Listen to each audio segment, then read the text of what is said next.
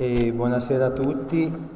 Eh, ringrazio ovviamente prima di tutto Marco Ricca per avermi coinvolto in questo momento di incontro, di riflessione, di condivisione comune. Eh, in realtà mi sono chiesto appunto la ragione del, di questo invito, al di là appunto dei, dei riferimenti che sono stati fatti alla, eh, realtà dell'Istituto Sangali, che è vero, è, è nuova perché sono appena cinque anni eh, che, che, esiste, ma mh, mm, sono stati cinque anni intensi di attività, di iniziative e questo ci fa, ci fa molto piacere perché ci, ci testimonia che eh, era un qualcosa di cui probabilmente si sentiva il bisogno. Eh, però poi eh, messaggiandomi anche con Filippo Maria Giordano che ho scoperto avere frequentato la mia stessa università a Pavia in anni un po' più recenti, eh, è, sono stato così diciamo, sommerso dalle, dai ricordi degli anni universitari. Eh, tra l'altro appunto io ho seguito un seminario col, con, con, con, il professor Maiocchi con cui lui poi si è laureato e,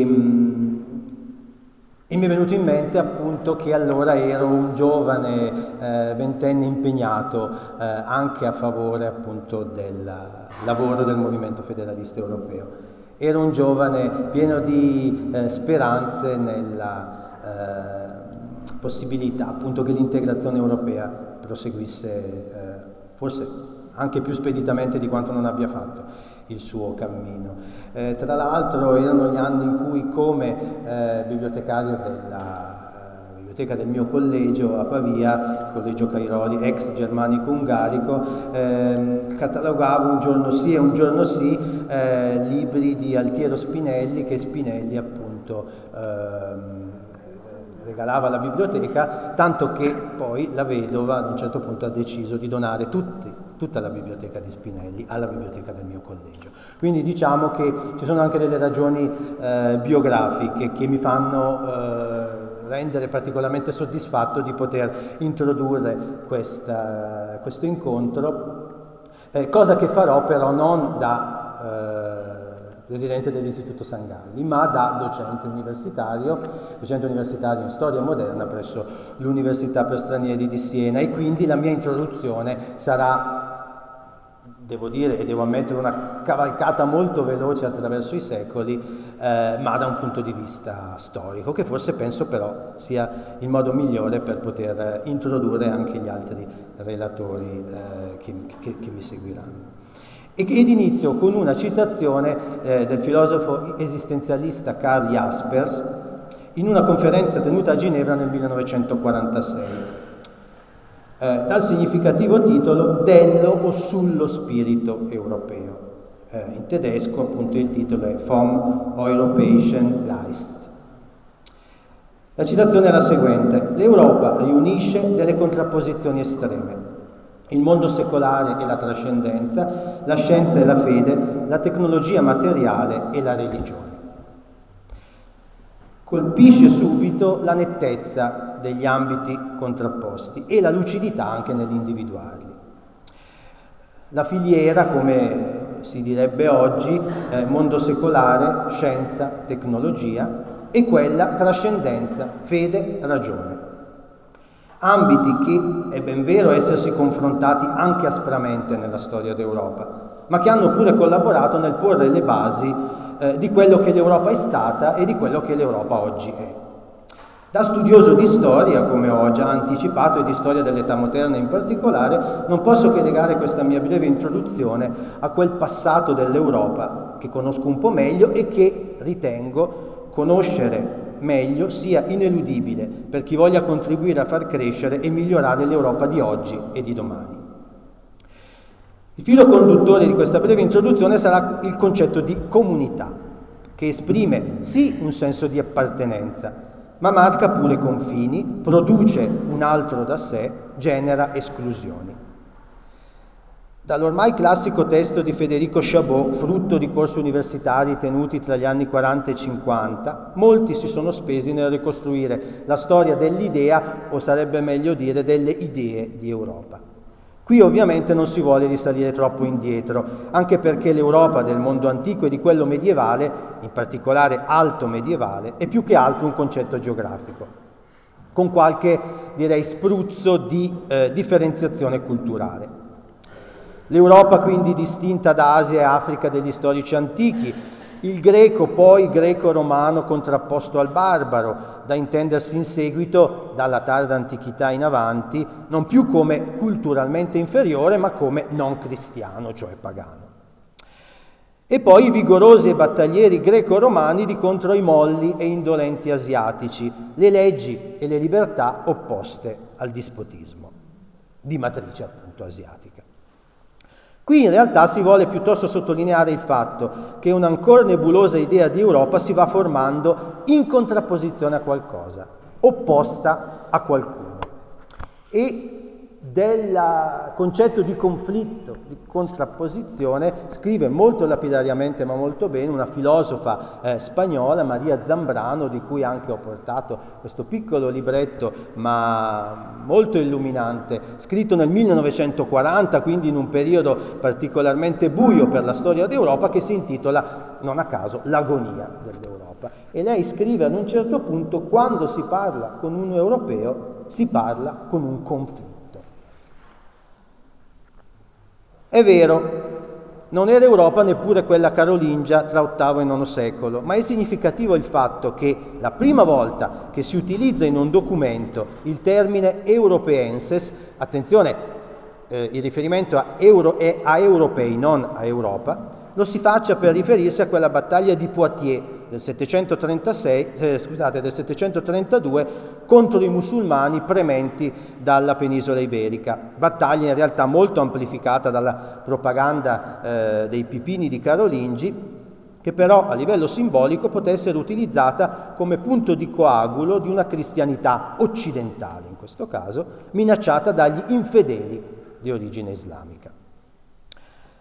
Retoriche ricorrenti nella costruzione di una presunta unità eh, unitaria identità cristiana e dunque europea, così come lo furono e lo sono nella strumentalizzazione sottesa all'esistenza eh, di una unitaria identità islamica quando invece la realtà ha parlato e parla ancora oggi di molteplici identità, spesso tra loro confliggenti all'interno di ciascuno eh, dei due rispettivi ambiti, quello cristiano e quello islamico. Ma, come ben sappiamo, retorica e propaganda vanno considerate e studiate, soprattutto da parte di noi storici, per gli effetti, in realtà spesso nefasti, che sanno produrre. Un abbozzato senso di comunità sul suolo dell'Europa occidentale in epoca medievale si produce quindi in contrapposizione all'Islam, ma anche in contrapposizione al cristianesimo ortodosso, relegato potremmo dire oltre cortina nell'ancora sopravvivente, pur se sempre più languente e sfilacciato impero bizantino. Il cemento è costituito da quel concetto di Christianitas, che in questo caso si salda con il concetto di Romanitas, ora incarnata appunto nelle figure del Papa e dell'Imperatore, che i grandi pontefici del Medioevo, penso a un Gregorio VII o a un Innocenzo III, vorrebbero onnipervasivo, il concetto appunto di Christianitas, la Christianitas europea. La contrapposizione col mondo islamico si riattiva poi nel periodo delle crociate tra XI e XIII secolo e poi alle soglie dell'età moderna, con il dilagare del pericolo turco, il quale sommerge proprio quell'impero romano d'Oriente che pur sino ad allora aveva funzionato da cuscinetto ad est dell'Europa per la salvaguardia anche della cristianità occidentale, papale e romana. Tra 4 e 500 poi il quadro si fa molto più mosso e il concetto di alterità si arricchisce grazie alla scoperta di altri mondi, o sarebbe meglio dire di nuovi mondi. Infatti la diversità incarnata dagli infedeli musulmani si salda e in un certo senso si sovrappone a quella degli indigeni americani, i nuovi barbari. Non a caso, come ha ricostruito Massimo Donattini, i primi tentativi di spiegazione di questo nuovo diverso, sino ad allora sconosciuto, consistono proprio nel paragonare gli indios americani ai turchi, perché quando non si hanno ovviamente termini di paragone, si va a pescare nel proprio armamentario negativo, spesso appunto fatto di pregiudizi e di stereotipi. È questa però anche contemporaneamente l'età in Europa della spaccatura religiosa all'interno del cristianesimo tra protestanti e cattolici. L'età in cui il fronte europeo si frammenta con una Francia spesso alleata del turco in funzione anti-asburgica. L'età in cui si robustiscono gli stati nazionali, proprio grazie alla guerra, proprio tramite contrapposizioni violente e sanguinose.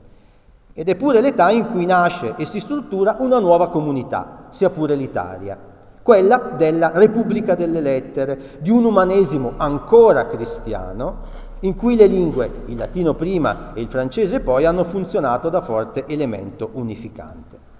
È qui che l'idea di Europa si struttura veramente. Lo fa continuando ad opporsi ai pericoli provenienti dall'esterno, quello turco in particolare, lo fa anche cominciando a maturare idee di superiorità rispetto alle altre civiltà, ma pure inventando, potremmo dire, e converso, il mito del buon selvaggio, secondo un filo rosso che da Montaigne, ma anche prima, pensiamo a Bartolomé de las Casas, conduce fino a Rousseau e che comunque si struttura in contrapposizione alle guerre fratricide che insanguinano la cristianità. Sono infatti soprattutto i conflitti per causa di religione, le famose guerre di religione, eh, devastanti vaste aree dell'Europa occidentale, a far zampillare i primi progetti di pace e di concordia tra le nazioni. Le proposte di organi europei comunitari utili a dirimere tali conflitti, siamo ovviamente ancora nel campo dell'utopia, provengono per esempio dall'area cattolica dei cosiddetti politique francesi, o da quella delle sette pacifiste protestanti, i quaccheri per esempio, da cui, con una cavalcata appunto lunga molti decenni, si giungerà poi al pamphlet per la pace perpetua di Immanuel Kant del 1795. Come che sia da queste premesse alla individuazione di un'Europa degli illuministi, unita da una cultura, da costumi, educazione e diritto simili tra di loro, eh, si potrebbe citare il non sentirsi straniero in nessuna parte d'Europa di Edmund Burke, il passo è breve e si consuma in quella età di crisi della coscienza europea, per citare l'espressione eh, famosa di, di Paul Hazard, che si colloca tra fine 600 e inizio 700, in cui il viaggio, o direi meglio i viaggi, pensate appunto al Grand Tour, cominciano sempre più a far incontrare fisicamente le persone affiancandosi a quegli intermediatori culturali che fino ad allora sono stati le corrispondenze epistolari e i libri, soprattutto dopo l'invenzione della stampa. È quindi questa una comunità allargata rispetto agli umanisti 4-500eschi, soprattutto una comunità ampliata a tutto il continente europeo, che giunge nel Settecento avanzato ed estendersi sino alla Russia di Caterina II, inglobata, pur ancora con molte incertezze, per la prima volta nella idea di Europa una comunità che tenta di emanciparsi dalla religione, soprattutto nei suoi aspetti ritenuti più rituali e superstiziosi. Ma una comunità, bisogna ammetterlo, che con la religione continua a dover avere a che fare e che anche grazie alla religione si è strutturata in un certo modo differente rispetto al resto del mondo. Mi riferisco, e vengo al terzo e ultimo blocco della mia introduzione, al tema della nascita dell'Europa e del mosaico di stati che la compone come esito di un confronto serrato, potremmo dire tra l'elemento religioso e l'elemento politico, per semplificare. La specificità dell'Europa in un percorso giuridico e politico che inizia dalla cosiddetta riforma o come, come, altri l'hanno chiamata rivoluzione gregoriana dell'undicesimo secolo, di quel Gregorio VII che abbiamo citato prima, e si conclude grossomodo a mezzo dell'età moderna, ben illustrata in Italia dagli studi di Paolo Prodi, ma per cui bisogna risalire eh, soprattutto alla storiografia tedesca che ne ha posto le basi, la specificità dell'Europa, dicevo, è proprio quella di una progressiva separazione tra spirituale e mondano, per usare le parole di un altro eh, studioso tedesco, Ernst Böckenförde. Ma attenzione, una separazione che nasce all'interno della teologia cristiana, teorizzata nel Medioevo e, e, anche epoche, eh, nell'età moderna da quella stessa teologia. È la secolarizzazione della politica e dunque la nascita dello Stato come, per citare sempre Buchenförde, processo di secolarizzazione. Una secolarizzazione però che di nuovo apprende dal cristianesimo e dalla Chiesa Che cosa prende? I modi per sacralizzarsi e risacralizzarsi sotto forma di nazione e sotto forma di patria. Non sarebbe stato possibile senza questo processo uscire per esempio dalle guerre di religione che abbiamo citato, perché fu proprio in nome della politica e di una politica che seppe mettersi al di sopra delle contrapposizioni religiose che si riuscì a dar vita a quell'equilibrio tra gli Stati europei che è sanzionato nella storia d'Europa dalle paci di Westfalia del 1648. Eh, equilibrio spesso lacerato nelle epoche successive, ma anche dopo le immani tragedie del Novecento sempre ricostituito, sino ad innescare il processo di integrazione europea che ancora stiamo vivendo. Certo, a questo si associa il processo di concentrazione del potere nelle mani del sovrano, la sottomissione di tutti, anche del sovrano, alla cosiddetta raison d'État, alla ragion di Stato, e dunque pure la sottomissione della Chiesa a questo eh, concetto e a questo imperativo. Una sottomissione ben accetta, per esempio, chiese, da parte delle chiese protestanti, luterane in particolare, poco e mal digerita da quella cattolica, che si arrocca sempre più nella difesa del dominio delle coscienze al fine di mantenere quella separazione dualistica tradizionale alla quale abbiamo accennato. Naturalmente, alla base di quel potere c'è un patto originario tra principe e sudditi, un patto di nuovo di ascendenza ebraico-cristiana, un patto che si tradurrà nella natura contrattualistica del potere che ha impedito all'Europa di avere dei sovrani pienamente assoluti o addirittura di avere anche dei tiranni. Un contratto che ha iniziato ad esplicitarsi all'interno della tradizione politico-giuridica inglese del Seicento e, molto più in là nel tempo, si è esteso al resto del continente. Dallo Stato del principe si è giunti infine al nuovo Stato nato dalla Rivoluzione francese, che assume in sé la tutela dei diritti e delle libertà individuali, che tali però non sarebbero stati senza l'apporto della tradizione giudaico-cristiana di attenzione nei confronti della salvaguardia del singolo, della persona, della vita umana o, per citare ancora Maria Zambrano, l'esaltazione della persona umana al più alto rango fra tutte le cose di valore del mondo sempre in questo testo l'agonia dell'Europa. Attenzione rinnovata e approfondita in età moderna dall'individualismo di ambito protestante. Giustamente Paolo Prodi, rifacendosi all'interpretazione di Anna Arendt, eh, parla dei diritti dell'uomo e del cittadino, eh, la famosa dichiarazione eh, emanata dall'Assemblea nazionale francese il 26 agosto del 1789, come di principi teologici secolarizzati. Il nuovo coagulo comunitario del XIX secolo, venuta progressivamente meno la forza cementante della religione, è stato poi rappresentato dalla nazione, che si è fatta a sua volta religione, che si è sacralizzata, con tutte le conseguenze nefaste che questo ha comportato nel secolo scorso, ma anche con la sempre risorgente, dopo ogni disastro, l'ho già detto, vitalità della tradizione individualistica che tanto deve al fattore religioso, specificamente cristiano. E concludo, concludo eh, sottolineando che fede e ragione sono stati quindi i pilastri sui quali si è costruita tra Medioevo ed età moderna la fisionomia dell'Europa. Sulla fede e sulla ragione si sono costituite, spesso in contrapposizione con l'altro da sé, quelle comunità che hanno fatto la storia dell'Europa differente da quella di altre civiltà. Una comunità relativamente omogenea che ha fatto scrivere a Montesquieu eh, nelle riflessioni sulla monarchia universale in Europa del 1734, eh, essere l'Europa una nazione composta da diverse nazioni.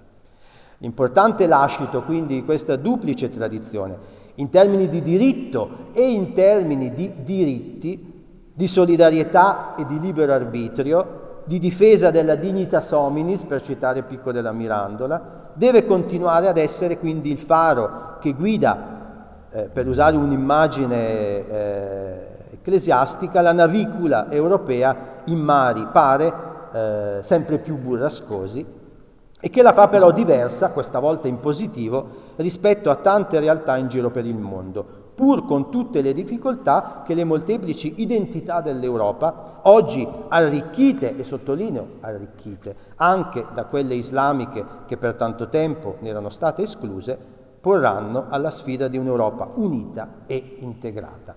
Grazie.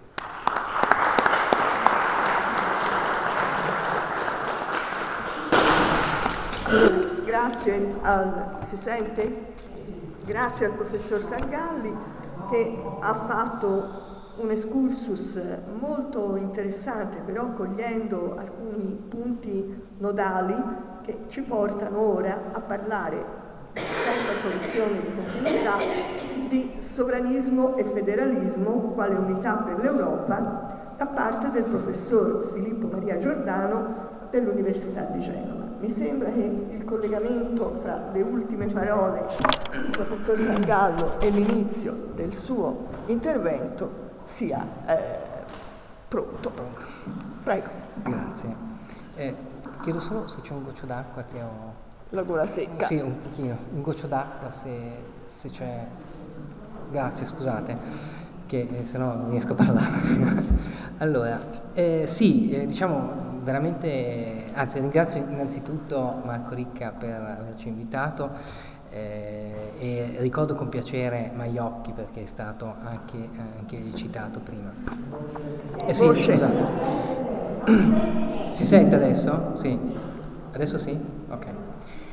Ehm, allora, volevo ripartire solo un attimo da Paolo Prodi perché anche per me è importantissimo, è fondamentale. Gli studi di Prodi hanno sicuramente gettato una luce importante sul rapporto tra eh, religione e politica, eh, questa mutuazione, questo scambio, questa penetrazione dell'elemento teologico nell'elemento politico. Eh, il giuramento, ricordo di Paolo Prodi, è fondamentale in questo passaggio, ehm, il giuramento che ritorna anche nel titolo che diciamo altri, con un altro termine, ma torna anche nel titolo della mia relazione. Sovranismo e federalismo. In realtà mh, vorrei e- eliminare eh, questi ismi perché eh, è meglio analizzare la parola nel suo, nella sua totalità, nel suo insieme, sovrano, la sovranità da una parte e il fedus, il patto, il giuramento no? che ritorna ed è un elemento che appunto è trasmigrato dalla teologia alla, alla politica e si è secolarizzato nel, okay, si è secolarizzato nel tempo. Ehm, e per questo l'età moderna è fondamentale, perché c'è questo, questa trasformazione e devo ricordare che l'elemento o la, la, l'apporto eh, del protestantesimo in questo è stato molto evidente, soprattutto se parliamo se eh, pensiamo eh, al puritanesimo, dal calvinismo al, al mondo ugonotto, il calvinismo francese, per poi andare oltreoceano, il puritanesimo, eh, dove il patto ha trovato praticamente eh, un, un ambiente naturale attraverso cui costruire una società nuova. Eh, in Europa questo ragionamento era stato fatto nel 600, se vogliamo, da, eh, da un teologo, Altusius. Eh, c'era stato questo tentativo, un po' il padre del protofederalismo, se vogliamo. Ecco. Però sto tornando indietro, vorrei andare avanti. E ehm, sovranità, e fe- eh, sovranità e fedus e patto sono i termini, in termini nudi in realtà non si contrappongono, ma anzi uno vive nell'altro, perché il patto, il fedus, è ciò che legittima la sovranità cioè è il cittadino, il popolo che in maniera volontaria e pattizia concorda la sovranità. La sovranità non è, ecco, poi noi abbiamo questa, eh, purtroppo, eh, questo imprinting ottocentesco per cui la sovranità è unica, la sovranità è statale, è indivisibile. Eh, no, non è così, la sovranità eh, si può mh, frazionare, si può frazionare a seconda delle necessità, a seconda delle, dei problemi, a seconda eh, dell'ampiezza delle comunità, cioè la sovranità è declinabile. Noi purtroppo siamo abituati a pensare lo Stato sovrano e ci fermiamo lì, non riusciamo ad andare avanti. Lo sforzo è stato tentato, è stato fatto in maniera forte, straordinaria, dopo la guerra, dopo la seconda guerra mondiale, ma è stato fatto sulla base di un bagno di sangue. E oggi purtroppo non ce lo ricordiamo più, stiamo dimenticando. Memor- L'Europa non ha più memoria in questo senso. E qui il titolo bello, l'Europa, l'oggi e il domani.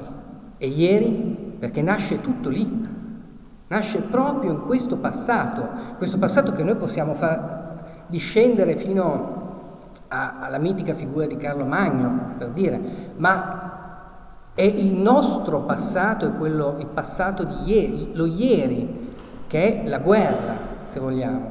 Io sono nato due generazioni dopo la guerra, però io ricordo mia nonna che mi raccontava, la memoria è presente in me in qualche modo. E io sono testimone di questa memoria e ho, come dire, eh, mi sento portatore di questa, di questa testimonianza. Per me è molto importante questo. Quindi, se vogliamo andare indietro nel tempo a cercare quelle radici, che poi sono radici proprio dell'altro ieri, nei lunghi periodi storici, io guarderei alla pietra fondativa della, della, nostra Unione Europea oggi, che purtroppo Unione è parola grossa oggi, sì. Comunque, 9 maggio 1950, arrivi, sarà retorica, ma è la dichiarazione Schuman, è un po' come la nostra Costituzione, se vogliamo. Bene, se noi andiamo a leggere proprio brevemente tre punti, tre punti di questa dichiarazione, noi troviamo tutta l'Europa, i suoi obiettivi, eh, le ragioni per cui è nata, quale, quale senso spirituale ha questa Europa, tutto. È la carta d'identità della nostra Europa. Leggo brevemente. La pace mondiale, la pace, è nata per questo, per evitare altri spargimenti di sangue. Non potrà essere salvaguardata se non con sforzi creativi. È bellissima questa, questo, questo termine. Sforzi creativi. E l'Europa è la creatività, la capacità di attingere al passato, alle proprie tradizioni storiche, politiche, per creare qualcosa di nuovo senza cance- cancellare ciò che di positivo c'era nel passato. Andare avanti senza cancellare il passato. Quindi sforzi creativi proporzionali ai pericoli che la minacciano. Era appena uscita dalla, dalla, seconda guerra mondiale, si stava creando il sistema bipolare, l'Europa era compressa, si parlava di terza via, l'Europa era comp- compressa tra due colossi. Siamo passati dallo Stato nazionale siamo passati alla dimensione dello Stato continentale, quelli che oggi sono i nuovi regionalismi, che hanno imitato il modello europeo. L'Europa non potrà farsi in una sola volta. Eh, qui purtroppo se si fosse fatta in una sola volta eh, avremmo risolto alla radice il problema. Eh, qui questo è un compromesso, si arriva d'altronde da una fase psicologica, c'è un altro studioso eh, dell'Università di Pavia che solitamente non viene ricordato ma è un grande giurista, è Mario Albertini, eh, teorico del federalismo, anche lui conosceva molto bene Spinelli eh, all'interno del movimento e lui parlava dopo la guerra siamo entrati in una fase psicologica e quindi quella fase psicologica positiva spinge a fare qualcosa che è innaturale, cedere la sovranità per uno Stato nazionale è innaturale, se vogliamo. Poi, subito dopo, a causa anche in parte della guerra fredda, si sono anche raffreddati questi spiriti e si è passati ad una fase diversa. Chi voleva farlo una sola volta è stato citato prima, Spinelli, eh, ma non solo, insomma, eh, è tornato, ha tentato di nuovo in un grande momento di rinascita della, eh, dell'Europa nel 79, quando è stato eletto il primo Parlamento a suffragio universale diretto, ricordiamo il 26 andremo a, eh, anche qui ricordiamo, e, e lì stata la genialità di Spinelli è stata proprio quella di eh, cre- costruire, cioè eh, legittimando il Parlamento europeo, con, legittimato dal voto di milioni e milioni di cittadini eh, europei, eh, creare la Camera Costituente della, della, dell'Europa. E qui questa è l'Europa, sola, non si potrà fare in una sola volta, né sarà costruita tutta insieme, essa sorgerà da realizzazioni concrete. È Monet, Jean Monnet, è il funzionalismo, non è un funzionalismo astratto. Nella mente di Jean Monnet c'era l'idea degli Stati Uniti d'Europa nel futuro, e pensava che forse in quel momento sarebbe stato meglio avanzare a piccoli passi. E quindi creatività, realizzazioni concrete in più passaggi. Questo era un po'. E si pensava che un passaggio avrebbe tirato l'altro e il meccanismo sarebbe andato da solo fino agli Stati Uniti d'Europa. Oggi però ci troviamo in questa situazione. Relaz- eh, realizzazioni concrete che creino anzitutto una solidarietà di fatto. È bellissima questa descrizione, solidarietà di fatto. La solidarietà non così campata in aria, ma co- che costruisca le relazioni tra i paesi, tra i popoli, e questo è lo spirito dell'Europa, questa è l'anima dell'Europa che eh, chiedeva eh, Delors già negli anni eh, 80-90. Solidarietà di fatto, oggi purtroppo ci viene quasi da sorridere a pensare alla solidarietà di fronte al problema delle migrazioni, a come rispondono i governi rispetto a questa, a questa questione, a questa problematica. La fusione della produzione di carbone e di acciaio assicurerà subito la costituzione di basi comuni per uno sviluppo economico. Allora, per me spiegare agli studenti perché il carbone e perché l'acciaio, loro mi dicono, mi guardano e mi dicono, ma cosa c'entra il carbone e cosa c'entra l'acciaio? Dico, ma è, è, difficile spiegarlo, è difficile tornare indietro nel tempo e eh, far capire loro che acciaio, carbone e acciaio significano cannoni, significano armi con cui uccidere i nemici, quelli che hanno una bandiera diversa dalla tua. È difficile far passare tutto questo. E in quel momento è, stato, è stata la soluzione creativa di Monet. Mettere insieme i due nemici storici, creare una saldatura così forte da impedire loro di farsi la guerra, ma oggi, in una prospettiva, in un mondo fantastico, di poter trainare questa Europa, di essere il motore di questa Europa. Tentativi, qualcosa è stato fatto recentemente, forse mm, eh, Merkel e Macron si stava, forse tardi, non lo so, spero di no il tandem, si veniva detto, eh, eh, l'asse eh, franco-tedesco, il tandem carolingio, tanto per richiamare. E qui eh, sviluppo economico, e beh, qui arriva l'Europa eh, economica. Eh, qui c'è una differenza sostanziale se pensiamo con eh, gli Stati Uniti d'America. Loro hanno fatto prima eh, l'unità politica e poi hanno costruito tutto il resto. Eh, noi abbiamo messo avanti il carro ai buoi, abbiamo detto adesso facciamo il mercato e poi faremo l'unità eh, politica. E questo è sempre nell'ottica funzionalista. E poi, e poi in, questa, in questa dichiarazione c'è anche scritto l'obiettivo finale, cioè dove si voleva arrivare. E non, è, non c'è il dire, il, ehm, il, politichese, chiamiamolo così, europeo, quello che maschi, dei, soprattutto quello de, del consiglio, eh, dei vari consigli che nascondono in parte eh, gli obiettivi e i termini. Qui c'è scritto chiaramente, eh, rileggo, la fusione della produzione di carbone e di acciaio, e di, e di acciaio assicurerà subito la costituzione di basi comuni per lo sviluppo economico, prima tappa della federazione europea, c'è scritto. Questo è l'obiettivo. Oggi si ha paura di pronunciare Federazione Europea, superstato, come se fosse eh, il Leviathan.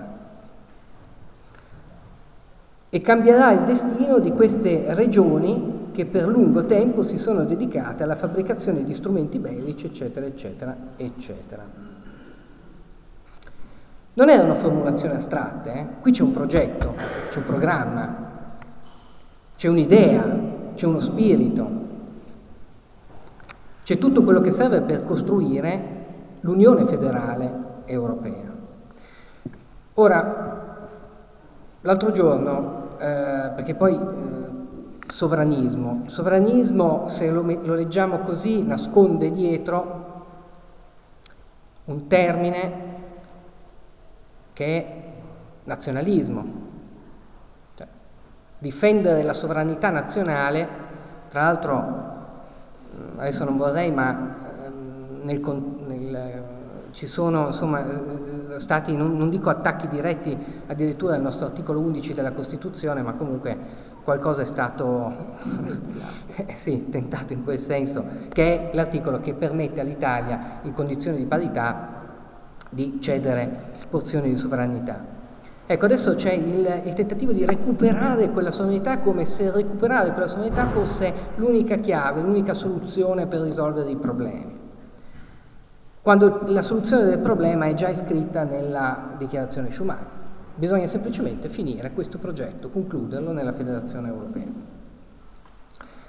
Ma non sono parole eh, astratte. Eh, già durante la Resistenza, adesso voglio portare il caso di un valdese, Mario Alberto Rollier,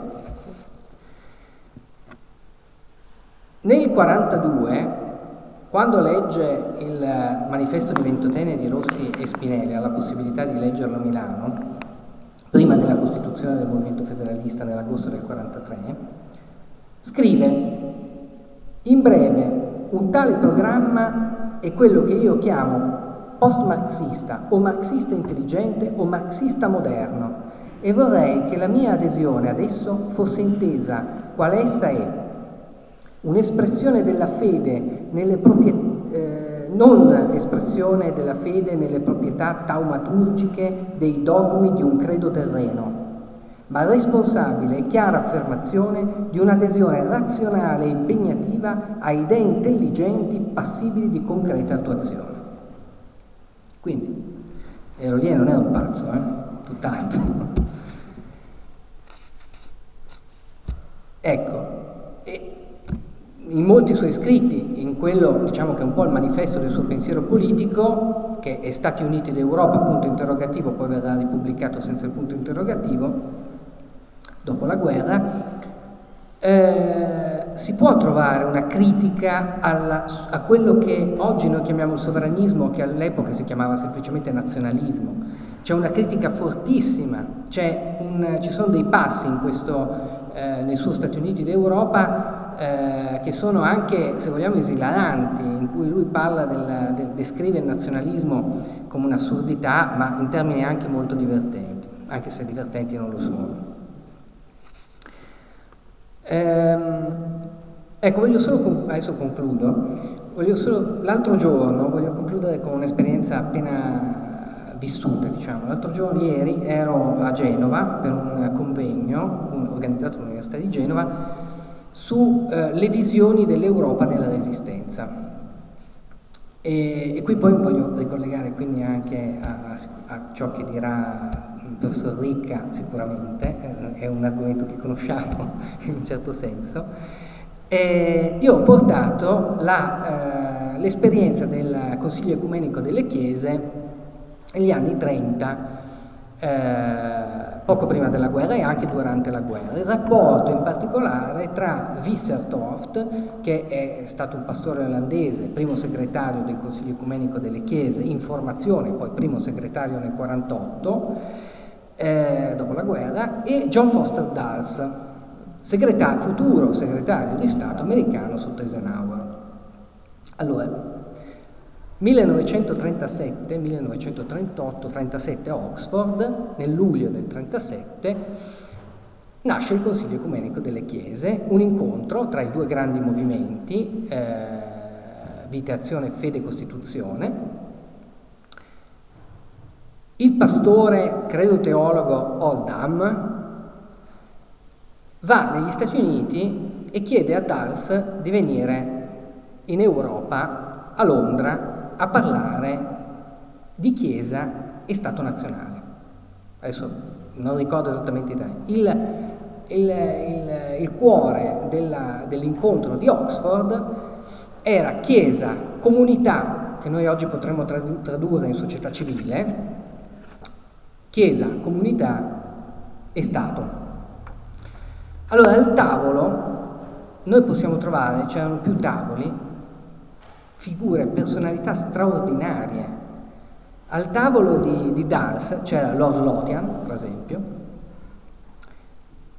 in un altro tavolo vicino Paul Tillich, eh, Reynold Niebuhr, tutte figure straordinarie, figure con cui hanno, collab- hanno Dals e, e que- alcuni di questi hanno collaborato negli Stati Uniti per la Federazione delle Chiese di Cristo in America, hanno dato vita a delle commissioni. L'obiettivo era quello di creare un nuovo ordine internazionale dopo la guerra, ma il problema centrale su cui tutti si scontrarono, ma già nel 1937 chiaramente, parlando chiaramente, era la sovranità assoluta dello Stato-nazione, che genera anarchia. Questo, questa è la, la, chiave. Dobbiamo superare questa, questa, questo tabù, questo limite concettuale, se vogliamo, che è frutto eh, di una solidificazione delle nostre idee politiche sull'idea di nazione come Stato. Ecco.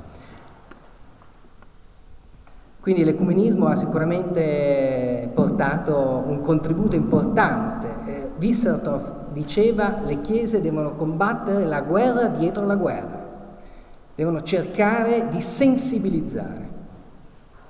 Ecco, grazie, chiudo.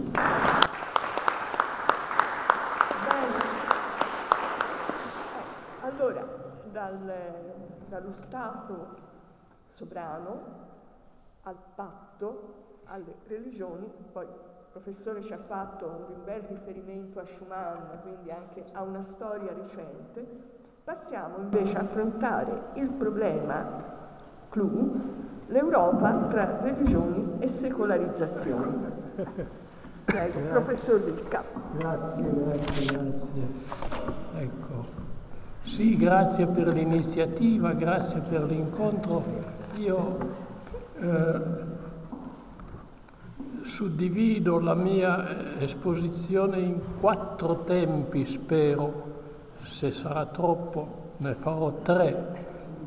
Si calma. Quattro ti cedo, tempi. Il mio, ti cedo il mio tempo.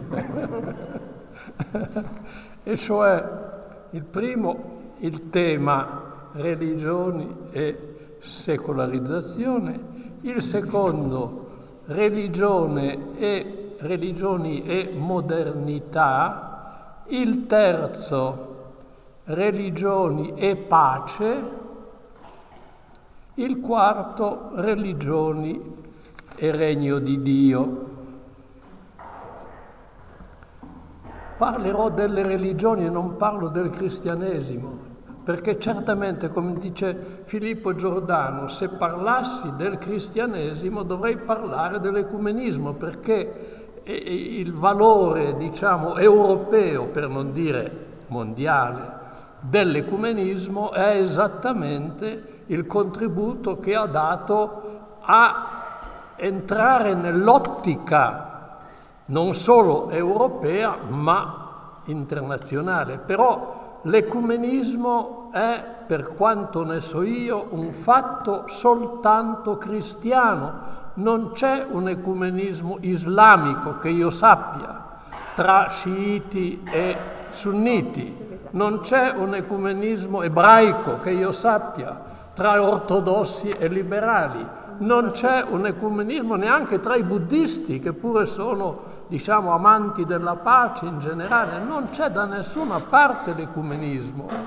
Quindi il problema è grosso, ma il mio tema, essendo religioni e Europa, io parlo delle religioni e non in maniera specifica del cristianesimo. Allora, religioni e secolarizzazione, due considerazioni ovvie che tutti conosciamo, eccetera. Primo, l'Europa è oggi il, paese, il continente più secolarizzato del mondo. Ci sono più cristiani in Africa che in Europa. Quando dico cristiani non dico battezzati, battezzati sono più in Europa, ma cristiani non dico cristiani militanti, chissà, eh, no, ma cristiani che semplicemente vanno in chiesa, ad esempio, cioè l'ABC dell'essere cristiano è frequentare una comunità, a proposito di comunità.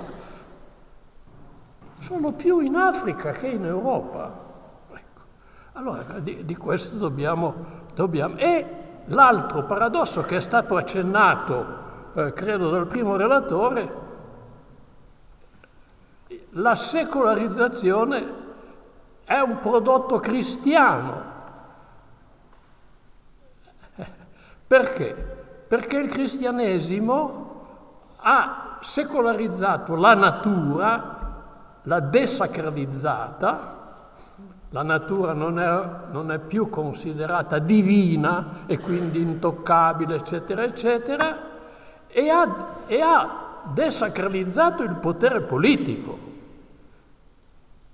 Cesare non è Signore, Signore è Gesù, dicevano i primi cristiani, e anche qualche volta lasciandoci la vita per affermare Kyrios Christos e non Kyrios Caesar, il Signore è Gesù, non è Ottaviano.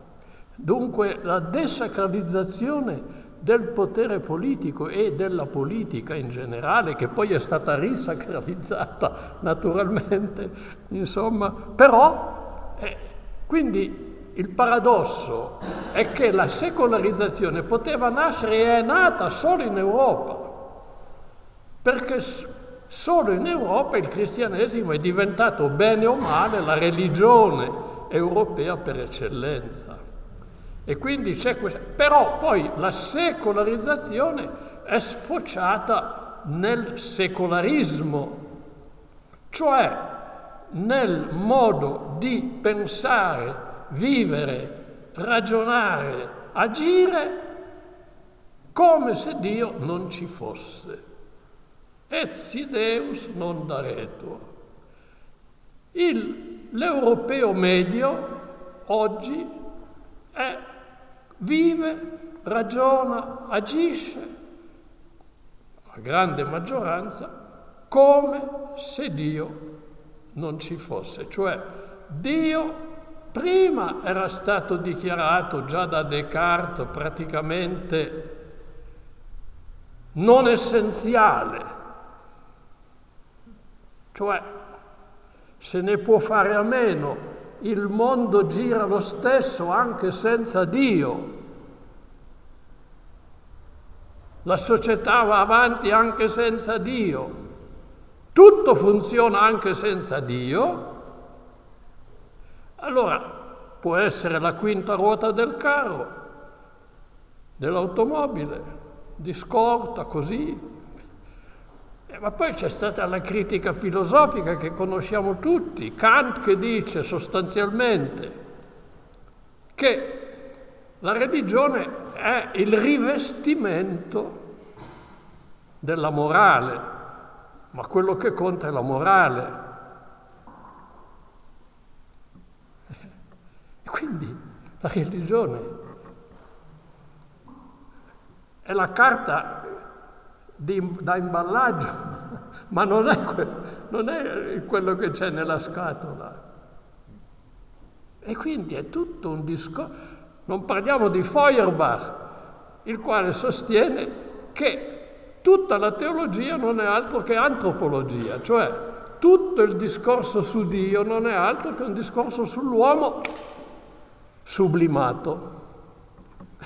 Voi capite che con tutti questi maestri è chiaro che che uno dice, ma che cosa me ne faccio di questo Dio? Non me ne faccio più nulla. E l'Europa ormai non se ne fa più nulla. È una, è una cosa drammatica, è una cosa molto drammatica. Ecco. E questa è la situazione. Quindi l'Europa non c'è nessun continente, nessuna area del mondo contemporaneo così secolarizzata, così priva dal senso, dall'intuizione, dalle, che Dio può essere qualcosa di importante, di serio, che vale la pena considerare, perlomeno, perlomeno. No, in Europa no. Uno. E, da, e due, quello che tutti sanno, dunque, ci sono 25 milioni di musulmani in Europa. Ora, un secolo fa non ce n'era neanche l'ombra di uno. Beh, non sono cose da niente queste qua. Ma oltre ai 25 milioni di musulmani, ci sono tutte le religioni del mondo, anche a Roma, anche a Roma, tutte. È inutile fare l'elenco, è fare l'elenco, ma la domanda è, l'Europa è pronta, è preparata al pluralismo religioso, sì o no? Io dico no, non è affatto preparata perché noi veniamo da una monocultura religiosa cristiana millenaria e, e quindi eh, passare da una monocultura come la nostra, con tutte le sue differenziazioni, con tutte le sue tensioni, le guerre addirittura, come è stato giustamente ricordato, però era sempre cristianesimo. Capito? Quindi era una monocultura. Passare da quello al pluralismo è faticosissimo e è dolorosissimo. Io la prima volta che in Germania ho visto una chiesa e accanto la stella della mezzaluna, la, ma, ma, proprio fisicamente, io un, un tuffo al cuore, un tuffo al cuore, ma diciamo, non, non è bello che io abbia avuto un tuffo al cuore, non capisco che do, devo essere pluralista, ma, ma, è una cosa che fa star male, c'è poco da fare. cioè, fa star male. Quindi io non sono, neanche io sono preparato al pluralismo, non sono preparato, lo riconosco. E credo che e nelle chiese non si fa nulla per, per prepararsi, ma siccome il futuro è quello, credo che dovremmo fare degli sforzi in quella direzione. Religione e modernità. Questo, qui c'è un punto importante, credo, è il secondo, il, punto importante, e cioè che 50 anni fa, 60 anni fa, era, c'era l'opinione corrente, me la ricordo perché anch'io pensavo così, che l'avanzata della modernità avrebbe significato il progressivo arretramento delle religioni, cioè più modernità, meno religione. Avanza uno, perde l'altro. E siccome il cammino della modernità è inarrestabile, la scienza e la, la cosa, eccetera, eccetera, eh, la, la, religione è condannata all'estinzione. Si parlava di fine della religione. Un teologo della statura di Bonhoeffer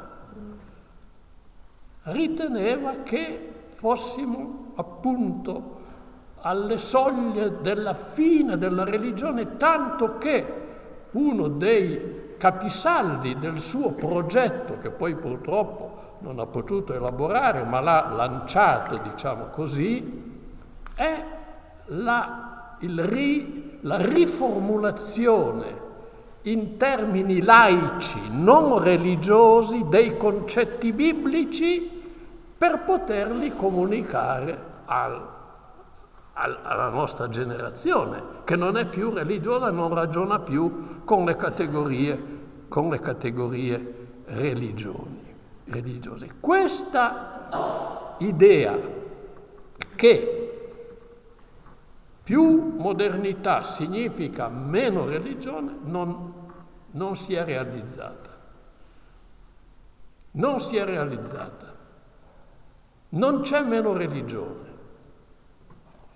Addirittura uno storico francese, un nome che, conosci, che conoscete, che conosciamo, Gilles Kepel, ha scritto un libro intitolato addirittura La revanche de Dieu, un titolo imprudentissimo perché lui identifica la rivincita di Dio, cioè identifica la religione con Dio, la fede con la religione, grosse confusioni che non, bisogna, che non bisognerebbe fare.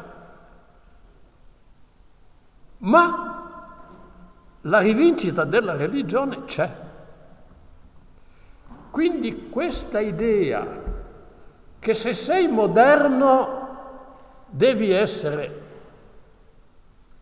secolare, ateo o comunque agnostico, cioè cioè se sei moderno non devi prendere sul serio Dio. E che religione sostanzialmente significa essere retrogradi, al limite o diciamo superstiziosi, mm, per non dire fanatici, insomma bigotti, eccetera, eccetera, tutte queste connotazioni negative dell'essere religiosi, che esistono naturalmente in abbondanza nelle chiese e fuori, però non colgono il, il punto. Il punto è che tu puoi essere moderno, modernissimo e prendere sul serio Dio. Cioè, ritenere che Dio sia una questione seria, non solo che merita di essere posta, ma merita anche di essere, di essere ricevuta, cioè di essere assunta come eh, una perlomeno delle parole, delle posizioni chiave della nostra vita. Ma Detto questo, dobbiamo anche dire che su questa revival, su questo revival, su questa ripresa, questo risveglio della religione pesa un'ombra fatale, cioè l'ombra del fondamentalismo. Perché in tutte le grandi religioni oggi c'è una tendenza fondamentalista che in tanti casi diventa addirittura vincente. E questo, ripeto, getta un'ombra. Non dimentichiamo che le torri gemelle sono state decapitate al grido di Allah Akbar. Allah è grande, Dio è grande. Per cui uno storico, un giornalista eh, anglo-americano, Christopher Hitchens, ha scritto un libro che dice il contrario di questo grido terrorista Allah Akbar, Allah, insomma Dio è grande. Ha scritto un libro intitolato Dio non è grande, sottotitolo come la religione avvelena ogni cosa. Un pamphlet terribile contro la religione, come ne ho letti pochi in tutta, in tutta la mia vita. Quindi quello che voglio dire è che eh, in questa rivincita della religione eh, non è tutto limpido, non è tutto chiaro, non è tutto oro, non è tutto spirito, non è tutto spirito. Quindi la, la previsione dei, nostri amici illuministi che ci rallegrano sempre, almeno a me mi rallegrano sempre, eh, con la loro visione cosmopolita, tra l'altro, eh, i quali dicevano la, la, l'umanità ha avuto una fase mitologica superata, poi una fase teologica superata anche quella, ora finalmente siamo entrati nella fase razionale, cioè finalmente non ci sono più gli dei al centro del, del non c'è più Dio, c'è l'uomo, ci sei tu, ci sono io, eccoci qua.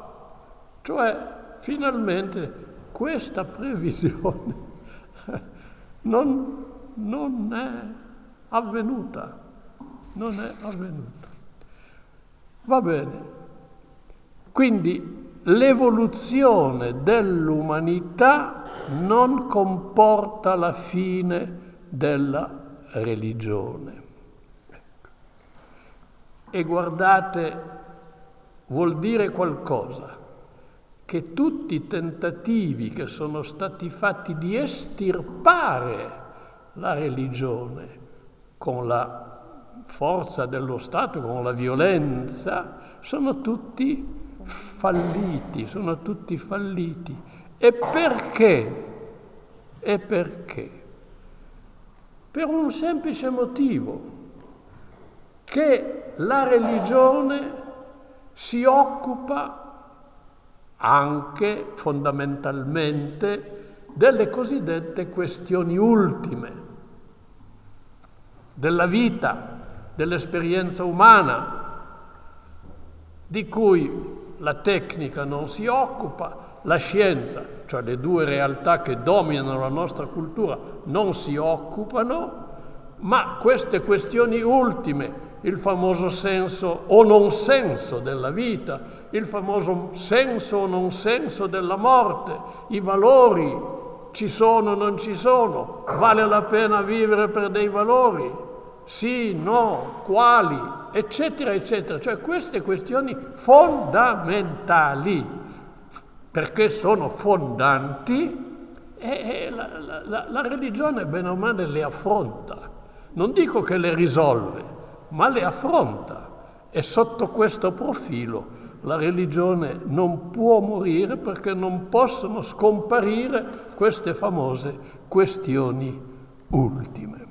Quindi eh, la religione nella modernità, nel, nell'Europa, nel mondo tecnicizzato, scientificizzato, eccetera, eccetera, ha il suo posto, ecco, non c'è bisogno di essere, ecco ad esempio Hitchens in quel libro che ho citato dice che secondo lui, vita, intelligenza e ricerca cominciano proprio là dove finisce la fede. Beh, io non sono d'accordo. Non c'è bisogno di essere ottuso per essere credente. E la fede in Dio non è necessariamente sintomo di scarsa intelligenza. Terzo punto, religione e pace. Ecco. Sono contento che Giordano ha letto quel, quel programma, diciamo, del 1950 e dice l'obiettivo dell'Europa è la pace. E io credo che il contributo che le religioni possono dare devono, dovrebbero dare alla Europa di oggi e di domani è appunto la pace, la costruzione della pace. Che cosa implica però la costruzione della pace?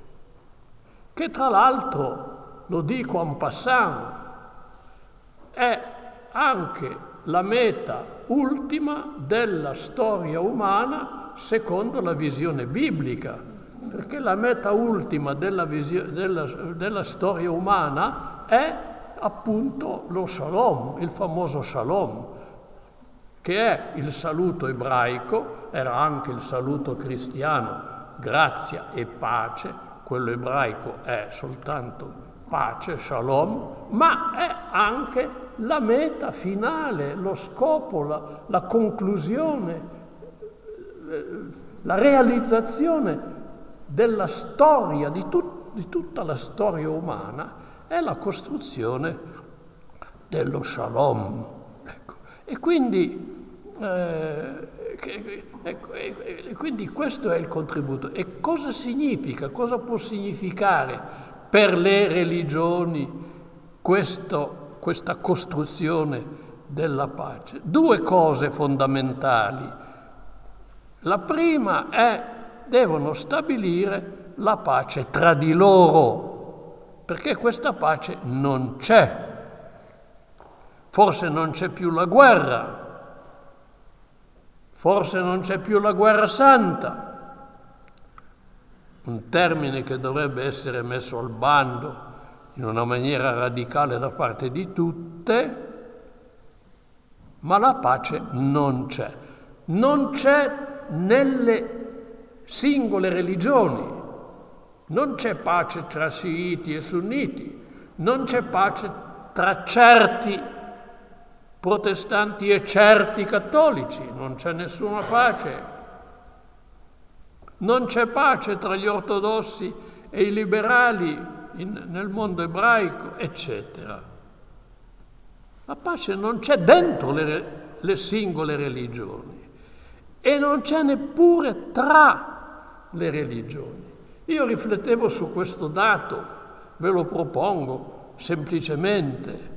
Tra le nazioni ci sono dei trattati di pace, tra le religioni no, no, non ci sono, ma sarebbe bene che anche le religioni stabiliscano dei trattati di pace tra loro, in cui ad esempio fissare le regole di una pacifica convivenza tra, di, tra loro stesse, perché non ci sono queste regole.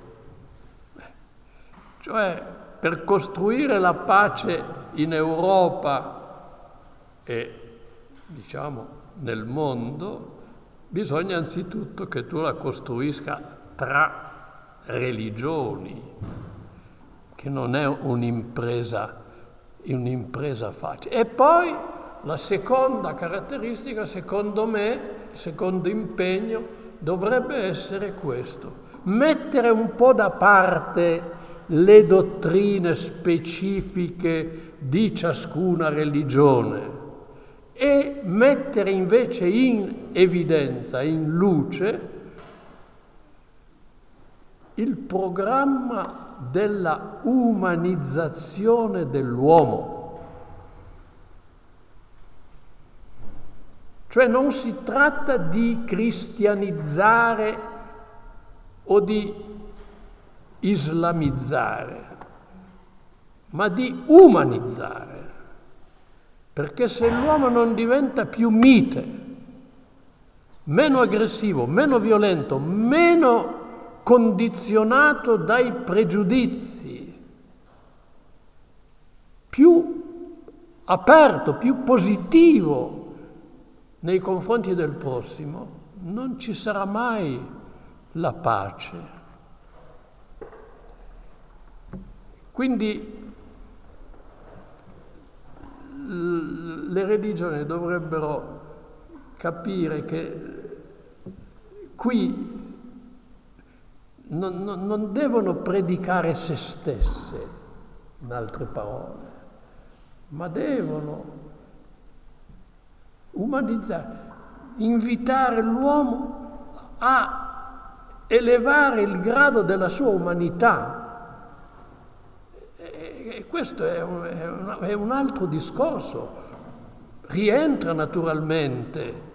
Noi poi, diciamo, dal punto di vista cristiano, crediamo in un Dio che si è fatto uomo, quindi non, non andiamo fuori tema non andiamo fuori tema, però eh, lo, lo, considero oggi un fatto, un fatto fondamentale, essere al servizio della umanizzazione dell'uomo. Dire ad esempio che siamo tutti fratelli in umanità, non in fede, lì ci sono differenze, non in culture, non in, ma in umanità sì. E questo bisogna affermarlo, bisogna predicarlo, è una vera predicazione da fare, non è un implicito. Non è un, cioè vedere nell'altro un fratello non è, non è la prima cosa che ti viene. Non, anzi, è l'ultima, anzi non ti viene per niente. E quindi è, un enorme lavoro.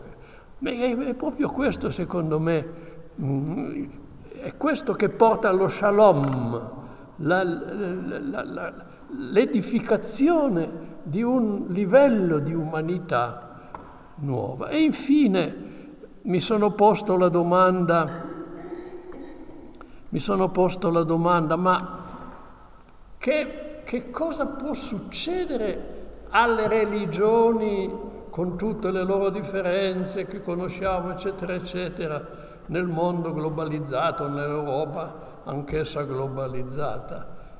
Che cosa, che cosa può succedere? Ecco. Non è realistica, secondo me, si potrà poi naturalmente discutere, non è realistica, realistico pensare che si possa giungere a quello che sognava Niccolò Cusano, una religio in rituum varietate, una religione con tanti riti diversi. Quindi una religione dell'umanità da costruire naturalmente insieme, da fissare, eccetera, nella varietà dei riti, rito cristiano, rito islamico, rito buddista, rito eccetera, induista. Una religione, una religione. Non credo che si arriverà mai a una cosa del genere. Così come non credo, ma capisco che sono temi discutibilissimi, che si arriverà mai a che tutto il mondo sia cristiano, tutto il mondo sia islamico, anche se l'Islam pensa poi un po' in questi termini, perché loro pensano di essere il coronamento della rivelazione ebraica e cristiana e quindi tutti siamo musulmani, siamo destinati a diventare musulmani in una certa visione loro, ma lasciamo perdere, diciamo, non è, credo, pensabile che tutti diventino cristiani. Mi ricordo un missionario, un cattolico, un, professore anche che era stato missionario 30 anni in India e mi ricordo alla presentazione di un libro a cui ho partecipato, ci diceva ma che aveva, lui aveva scritto questo libro e diceva ma io sono stato 30 anni missionario in India e i cristiani sono niente, niente. Cioè è un fallimento questo tentativo di cristianizzare l'India. E lui diceva non ha senso, bisogna trovare altre, altre vie. Ecco, allora, non ha senso, eh, no, ecco, un, non ha senso unificare le religioni, non ha senso eh, che una religione diventi la religione di tutti, una di queste esistenti, cristianesimo, islam e compagnia. Allora, che cosa invece si potrebbe fare?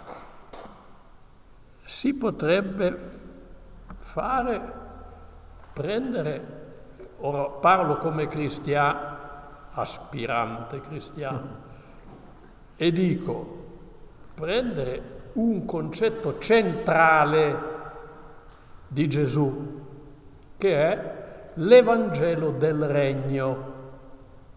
l'Evangelo del regno, del regno di Dio. E dire che il punto di convergenza delle diverse religioni, se vogliamo superare il settarismo anche delle grandi religioni, che possono essere ugualmente settarie, se vogliamo superare il settarismo e vogliamo vedere le, le religioni loro, eh, in, un, in un progetto comune, unificante, e allora io credo che la categoria del regno di Dio può essere una categoria che tutte le religioni facilmente possono adottare come loro e dire qual è allora lo scopo delle religioni. Lo scopo delle religioni non è costruire il regno di Dio, quello lo può fare soltanto Dio, ma costruire insieme delle parabole del regno, perché non c'è soltanto il regno, ci sono le parabole del regno. Gesù ha raccontato tante parabole, qui non si tratta di raccontarle, si tratta di crearle, delle parabole vive. E allora naturalmente ne abbiamo tante di parabole del regno, sfamare 5.000 moltiplicando i pani e i pesci è una parabola del regno, guarire i malati è una parabola del regno, l'emancipazione della donna, siamo all'8 marzo, è una parabola del regno anche quella, è una parabola del regno. La tempesta sedata, cioè la salvaguardia dell'ambiente, è una parabola del regno, eccetera, eccetera. Ecco, io credo che un discorso di questo genere potrebbe funzionare e potrebbe dare alle diverse religioni in Europa, nel mondo, una via buona per loro e credo, per l'umanità. Grazie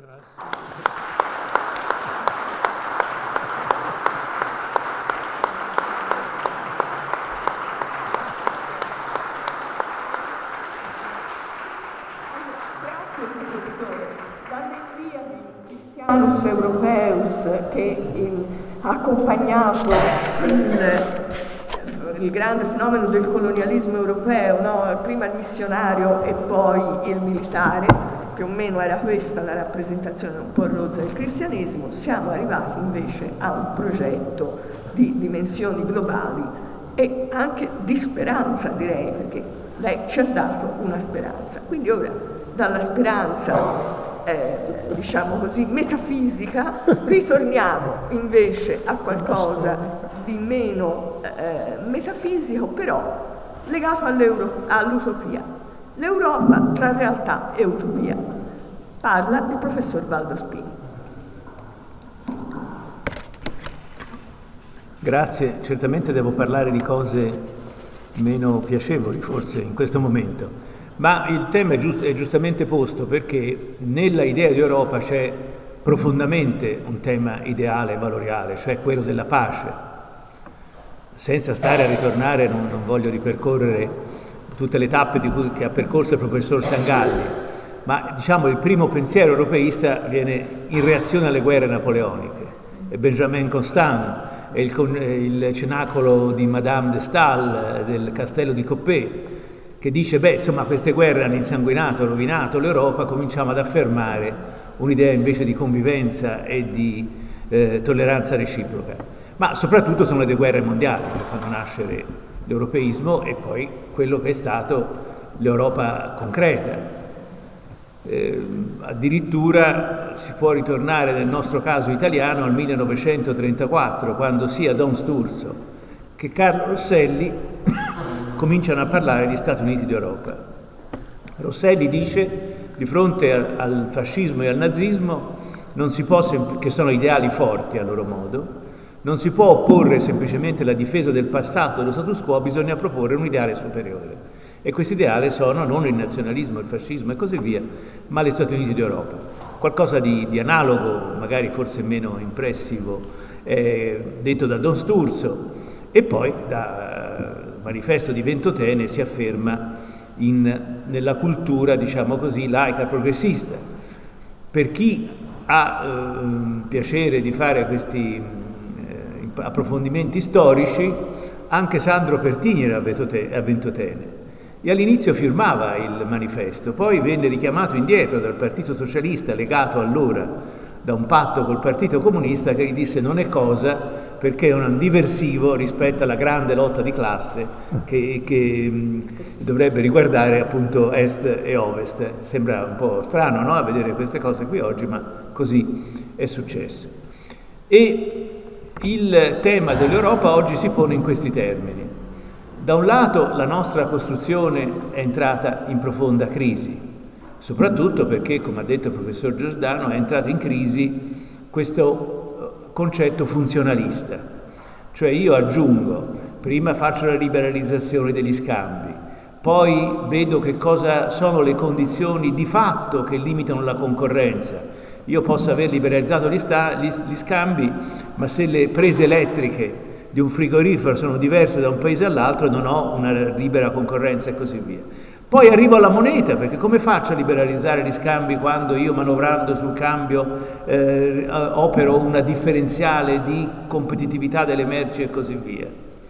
E la moneta è sembrata a un certo punto il trionfo no, di questa uh, ipotesi funzionalistica. Per la verità si era cominciato, ma è stato detto bene, con la politica, cioè con la comunità euro- europea di difesa, bocciata dal Parlamento francese da un'alleanza gollista-sinistra. Ricordiamoci però che a quell'epoca la eh, Comunità Europea di Difesa era concepita soprattutto per permettere un reingresso della Germania, allora occidentale, all'interno di uno schieramento occidentale che doveva fronteggiare quello orientale.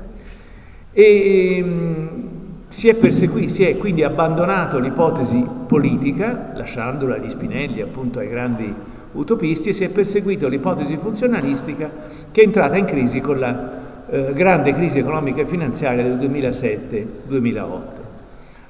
E però va aggiunto col cambiamento delle condizioni politiche. Vi ricordate che un uomo di Stato, un uomo politico italiano che si chiamava Giulio Andreotti, nel 1989 disse a me le Germanie piacciono tanto che me ne piacciono due. E in effetti eh, è cosa strana, cosa paradossale. Il 1989, la caduta del muro di Berlino, sembra la vittoria di una possibilità di un grande ricongiungimento continentale europeo, ma caduto l'avversario, eh, che era il, il campo sovietico, paradossalmente l'elemento di coesione europeo è venuto largamente meno. Naturalmente c'era un rimedio, che cioè che prima che si, propon- si procedesse all'allargamento verso i paesi dell'Europa orientale si facesse un salto politico, la Costituzione europea. Io ho avuto l'onore e il privilegio di far parte della Convenzione europea che ci ha approvato. Poi se volete si approfondisce del perché le cose non sono andate, non sono andate bene. Certamente però eh, qui tutti dicono che ha avuto un grosso ruolo gli Stati Uniti d'America che hanno molto pressato l'Europa perché accogliesse subito i paesi ex Europa orientale per dargli una stabilità politica e non aspettando quell'approfondimento delle regole europee che avrebbero poi portato ciascuno a doversi uniformare a una volontà o a una volontà democratica europea. Detto questo però, va anche detto che ancora una volta l'Europa ha dato un segnale positivo in termini di pace perché quel poco di pace che si è realizzato nei Balcani si è, dovuto, si è realizzato grazie al progressivo ingresso di quei paesi all'interno della Unione Europea. Per non parlare del nostro piccolo problema con l'Alto Adige, che anche lì l'abbattimento delle frontiere è stato molto utile, oggi si cerca di tornare indietro anche in quella direzione. L'altro aspetto che forse è mancato, ognuno qui è la mia opinione non solo personale, condivisa da molti, altri la pensano diversamente, un grande tornante della storia mancato è stato il mancato ingresso della Turchia. La Turchia era a quell'epoca democratica, era uno Stato laico e si poteva dimostrare che all'interno dell'Europa poteva vivere e convivere uno Stato democratico laico a prevalente religione musulmana. A parte che gli effetti interni negativi che questo ha provocato in Turchia, cioè essere rifiutati, a parte che per certi aspetti l'economia turca era più matura di quella bulgara, spero che non ci siano bulgari, qui non voglio, non voglio o, di, o, di, o, di, economie europee, che erano, era assolutamente più, più paragonabile, diciamo così. Ma certo quello è stato un tornante eh, molto negativo. Sapete che cosa l'ha ispirato? È che sia nell'attualità sia con le tabelle demografiche la Turchia sarebbe diventato il paese più popoloso dell'Unione Europea, più ancora della Germania unificata. La Germania, dunque prima Germania occidentale, Francia, Italia, insomma si andava sui 50-60 milioni di persone. Poi con la Germania orientale la Germania scatta 80, se fosse entrata la Turchia si sarebbe avuto un paese ancora superiore e questo ha terrorizzato anche perché le regole europee naturalmente danno certi poteri, certe prerogative ai paesi che sono, che sono più popolosi. A mio parere questa è stata un'occasione perduta grave, però non siamo qui a parlare delle occasioni perdute gravi e a cercare di dare qualche speranza, non il regno di Dio, ma qualche speranza per l'Europa del futuro. E la speranza è in negativo oggi, a contrario. Eh, nella crisi che è succeduta al 2007-2008 l'Europa, in particolare l'Eurozona, è sembrata una gabbia, un obbligo di politiche di carattere di austerità che avrebbero eh, con, contratto il reddito nazionale, la possibilità di sviluppo, impedito le svalutazioni competitive con cui prima ci si arrangiava per cercare di migliorare la competitività internazionale e l'Unione Europea all'interno della grande globalizzazione alla Gran Bretagna è sembrata anche lì troppo stretta, probabilmente la Gran Bretagna sente malgrado tutto ancora l'influenza di un passato di grande impero che evidentemente non c'è più, per cui si è cominciato a parlare anche di uscite o a praticarle, la Brexit. Bene, qual è la situazione oggi? L'Europa è nella crisi che è di fronte a noi, però a contrario, sia l'uscita dall'Unione Europea, vedi Brexit, si è dimostrata assolutamente negativa, credo che la Gran Bretagna non sappia più come eh, tornare indietro, sarà comunque, fatto, sarà comunque un fatto pesante, non solo per l'economia loro ma anche per la nostra, ma comunque sarà un fatto pesante, piccolo particolare culturale, pensate allo sconcerto di quando qualche giorno fa all'Università Europea di Fiesole è arrivata la notizia che Brexit significherebbe anche uscire dal governo dell'Università Europea. Pensate che arretramento rispetto alla cultura britannica, che è un fondamentale contributo. Ma da un lato la Brexit ha dimostrato che dall'Europa, dall'Unione Europea, non parlo di moneta, si esce pagando un grosso prezzo, si esce male e non si sa bene come uscirne. Dall'altro lato la vicenda greca ha dimostrato che non si esce dall'euro, perché se c'era un paese che poteva uscire dall'euro c'era entrato truccando i conti, come è noto, governo Karamanlis.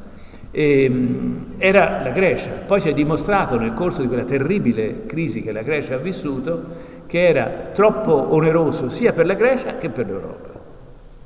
Anzi, se l'Unione Europea avesse dato un po' di soldi alla Grecia prima di quello che ha fatto, avrebbe dato meno.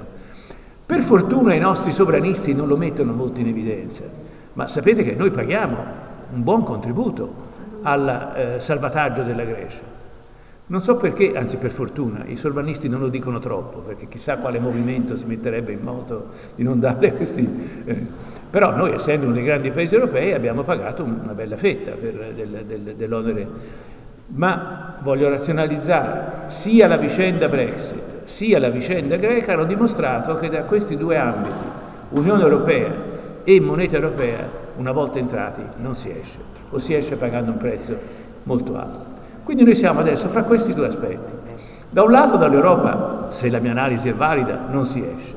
Dall'altro lato l'Europa è una vera e propria impasse, perché quello che veniva ritenuto una specie di progresso inarrestabile dalla liberalizzazione degli scambi, dall'incremento dei commerci e così via, oggi viene visto come un vincolo alla situazione economica e sociale e dall'altro lato l'arrivo dell'immigrazione eh, provoca il fatto che l'idea che a me l'Europa con la sua libertà di movimento non piace più perché la libertà di movimento mi porta dentro, non, a parte l'idraulico polacco che già aveva terrorizzato il, il, il, il, popolo francese, la libertà di movimento mi porta dentro i musulmani, i 25 milioni di cui, di cui si è parlato. Quindi, bloccando la libertà di movimento in Europa, io blocco eh, questo processo di emigrazione. In particolare, siccome a questa emigrazione sono ovviamente più esposti i paesi o del Mediterraneo o dei Balcani, io devo bloccare lì le vicende. Eh, qui ci sono veramente delle grandi contraddizioni, eh, su cui le abbiamo tutti presenti, ma forse è bene, è bene ripercuoterle. L'Europa non ci aiuta, lo diciamo in Italia, l'Europa non ci aiuta sulle migrazioni. Ma sarebbe l'Italia di oggi disponibile a quelle limitazioni di sovranità che potrebbero dar luogo davvero ad una politica europea nel campo delle migrazioni? Non mi risulta. Quindi è assolutamente un elemento, un elemento diciamo così, eh, di una fake news, è qualcosa che obnubila realmente la realtà. Eh, le migrazioni eh, sono un elemento che porta all'impoverimento e alla disoccupazione dei nostri giovani. Beh, nel caso italiano è chiarissimo, i nostri giovani vanno via, i nostri giovani che hanno alta preparazione culturale e in generale l'immigrazione prende il posto di quei mestieri che nessuno è disponibile più a fare. Quindi ci sono una serie di eh, elementi che eh, hanno portato a un snaturamento, ad una eh, eh, di, diciamo, diminuzione di attrattiva dell'ideale europeo che sarebbero assolutamente confutabili, ma che dovrebbero portare, e questo sì, al tema economico-sociale, che mi spiace essere pragmatico, ma forse è in questo momento fondamentale. È chiaro che noi abbiamo fatto l'euro sull'onda di una concezione ottimistica del sviluppo economico europeo. Attenzione però, prima di dare un grande mea culpa, quel, quando l'euro è partito sembrava fortissimo. Io sono testimone che lo stesso Blair pensava a una sterlina nell'euro. Vi ricordate che tutti temevamo un complotto americano per indebolire l'euro, per impedire che l'euro, eh, eh, questa era una cosa anche qui molto fantomatica, ma comunque, perché l'euro poteva diventare la moneta di riferimento delle materie prime internazionali, del petrolio in particolare. Quando siamo partiti? Siamo partiti forte. Quando è arrivata la crisi, la crisi che è, si è scatenata negli Stati Uniti soprattutto, ma è stata più grave da noi, perché gli Stati Uniti, bene o male, avevano una Fed, cioè un'autorità federale monetaria che ha potuto fare una politica economica. Non, ha, non ne ha avuto il Partito Democratico americano gli effetti, diciamo così, positivi elettoralmente, ma i risultati di Obama nel rimontare la crisi del 2007 sono assolutamente superiori dati alla mano a quelli che sono stati quelli dei paesi europei. E qui è andata in crisi appunto la mancanza dell'aspetto politico. Come fai a fronteggiare una crisi senza avere una banca centrale adeguata? Sapete che la Banca Centrale Europea per statuto si deve occupare soltanto della stabilità dei prezzi, cioè che non ci sia inflazione. Per fortuna c'era Mario Draghi che ha interpretato estensivamente questo mandato, cioè ha detto io intanto mi metto a comprare i titoli del debito pubblico e quindi mantengo in qualche modo su la temperatura. Ma intanto non poteva farlo per sempre. E poi sapete quali sono gli effetti? Qual è la famiglia italiana che non aveva un, un po' di reddito mettendo da parte un po' di buoni del tesoro o di certificato di credito pubblico? Con eh, la easy money di, di, Draghi, cioè con la, il quantitative easing, nessuno, eh, non ci sono più rendimenti particolarmente. Quindi diciamo sono provvedimenti giusti, ma che a loro volta poi provocano evidentemente altri scompensi, altri squilibri. In altre parole, qui ci sarebbe bisogno di un'Europa keynesiana, cioè che sappia coordinare la domanda pubblica dei vari paesi, che tolga dai parametri di Maastricht l'investimento produttivo. Tutti quelli che hanno studiato un po' di economia sanno che l'investimento produttivo, quello sano, ha un moltiplicatore pari a 1,9, cioè per ogni euro che si spende c'è un 1,9 di prodotto interno lordo, perché provoca reazione a... La iniezione di, consu- di, domanda di consumo in generale è 1 a 1, cioè io ti do e tu lo spendi, ma non, non, ha, lo stesso, non ha lo stesso aspetto. Quindi che sia capace e poi di ampliare lo statuto della banca centrale, perché oggi c'è Draghi, ma pare che domani ci sarà, l'anno prossimo ci sarà probabilmente un tedesco e non è detto che questo tedesco abbia stessi, le stesse idee. Questo sarebbe il problema da porre. Vi rendete conto però che se un governo come quello italiano ha come principale obiettivo l'accattonaggio sui, sui decimali di debito pubblico italiano, non può porre questi problemi all'Europa. Perché se pone semplicemente il problema di stendere la mano, voglio poter avere un po' di deficit di più, non, è, non ha l'autorevolezza e la possibilità di porre i problemi all'Europa delle riforme di cui l'Europa ha bisogno. E questa è una cosa che dovremmo dire con molta forza, dovremmo avere con... perché se riparte un meccanismo economico e sociale che dia, qui c'è poi l'aspetto sociale, noi stiamo tutti intenti a parlare di cittadinanza, non sappiamo che l'Italia e la Grecia sono state le ultime nazioni a introdurre qualcosa del genere. Poi noi riusciremo a applicarlo male probabilmente perché ma eh, noi siamo stati gli ultimi perché di fronte al fatto che il mutamento tecnologico dell'informatica non copriva più dal punto di vista pensionistico, assicurativo, l'insieme diciamo, della popolazione e che quindi le, le, quote di povertà aumentavano in ogni paese, ogni paese si è fatto una sua forma, a volte crudele. Chi è che non ha visto, anzi io lo voglio fare proiettare, l'ho comprato adesso, I Daniel Blake di, di Ken Loach è quel disoccupato inglese che corre da un ufficio all'altro per cercare di dimostrare che è in regola con la ricerca di lavoro e così via, finché colpito da un infarto soccombe, è una storia molto, molto toccante, molto bella.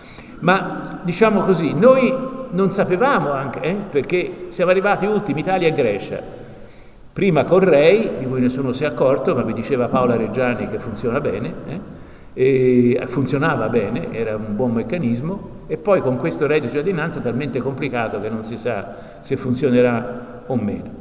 Ma il vero problema è che in Europa manca un minimo di coordinamento di questi eh, interventi sociali, che dovrebbero invece trovare un eh, coordinamento, un minimo di convergenza di carattere europeo. Allora, io credo profondamente negli Stati Uniti d'Europa, però sono convinto che in questo momento opporre retorica a retorica non ci porta da nessuna parte, perché in questo momento la gente sente più l'idea che bisogna difendersi eh, perché ci dicono quanto cacao deve essere messo nella cioccolata, perché ci impediscono di eh, poter vedere quale, come si definisce l'olio, come, eh, tutte queste cose che effettivamente avrebbero potuto essere fatte con un pochino più, più di saggezza, non c'è assolutamente dubbio ma riproporre questo tema e collegarlo all'altro. Ma insomma noi abbiamo paesi che hanno superato il miliardo di abitanti, la Cina, l'India, o paesi di grande forza economica come gli Stati Uniti. Ma com'è possibile che se la veda un singolo paese europeo in questo contesto? Con 50, 60, anche se a 50, 60, non è possibile. È solo una dimensione europea che ti può fare affrontare la globalizzazione con le sue opportunità, ma anche con le sue crisi, con i suoi difetti. Questa, io quindi sono assolutamente convinto che su questi due argomenti dovremmo, dovremmo assolutamente e mettere insieme quella società civile che sa che non può fare a meno di Europa, perché c'è società civile, società intellettuale, società produttiva. In questo senso, devo dire, detto tutte le cose che ha detto giustamente Paolo Ricca, una resistenza valoriale a questa involuzione sovranista nazionalista, onestamente le chiese protestanti e le chiese cattoliche in Europa la stanno opponendo. Perché questo va detto, eh, la predicazione, e, e per fortuna. Eh? Quindi da questo punto di vista, adesso non stiamo a guardare la realtà evangelica in America, ma da questo punto di vista direi che il, eh, le chiese, sia cattoliche che protestanti in Europa, stanno cercando di opporsi a questa deriva eh, sovranista, eh, populista, di intolleranza, di mancanza di comunicazione. E io colgo molto bene quello che è venuto da questo dibattito, che in fondo a Firenze un po' si pratica con delle insufficienze, e cioè che le religioni devono impedire di essere strumentalizzate a fini di conflitto. Le, le, vicende che abbiamo a Firenze, il, l'imam che va nella, nella mm, sinagoga e mette la kippah, eh, la camminata, eh, vedo che abbiamo fatto con eh, Letizia, la camminata delle religioni, che è stata finalmente un fatto di base, vissuto, che partendo da San Miniato è arrivata fino in centro storico di Firenze, toccando i vari luoghi. Beh, qualcosa sì, però anche qui voi sapete che, eh, non so che tu avete fatto l'esperienza di andare una volta alle funzioni musulmane in Piazza dei Ciompi, è inumano, è inumano un posto era stato trovato, il sindaco aveva detto di sì, poi qualcuno più in alto del sindaco ha detto di no, E insomma c'è Sesto Fiorentino, l'accordo triangolare Curia Università Comune, per cui a Sesto Fiorentino si avrà un luogo di culto, ma diventa difficile spiegare a un giovane musulmano perché non può averlo a Firenze. Perché attenzione, bisogna anche essere preveggenti. La prima generazione che arriva di emigrazione è talmente contenta di arrivare che in fondo sopporta. Ma la seconda e la terza si comincia a porre il problema, ma perché non sono uguali agli altri? Eh, insomma, con conseguenze che abbiamo visto in Francia, in Gran Bretagna, che sono conseguenze pesanti. E quindi chi fa politica dovrebbe non soltanto guardare all'oggi, ma guardare anche al domani e porsi problemi di questo genere. Ma chiudo il cerchio, chiudo... E partendo da questo fatto, dalla resistenza che le chiese cristiane hanno operato verso questa eh, involuzione, e qui io però vorrei dire ancora una cosa, l'involuzione però ha due caratteri. Il primo carattere è quello brutale, non vogliamo il musulmano, non vogliamo l'esterno, non vogliamo. Poi c'è uno più sottile che però pone un problema ai musulmani. Non li vogliamo perché non danno i diritti alle donne, non li vogliamo perché obbligano, perché fanno retrocedere la società, le sue libertà e i suoi diritti. E questa è una cosa che le comunità musulmane nei nostri paesi dovrebbero porsi e proporsi eh, perché è una resistenza più, mm, che usa delle cose buone a fini meno buoni. Eh, perché è vero, eh, noi non possiamo accettare che la ragazza pakistana che è stata rapita sostanzialmente, portata in Pakistan perché non voleva sposare quello che le aveva detto la famiglia, cioè queste sono cose evidentemente inaccettabili.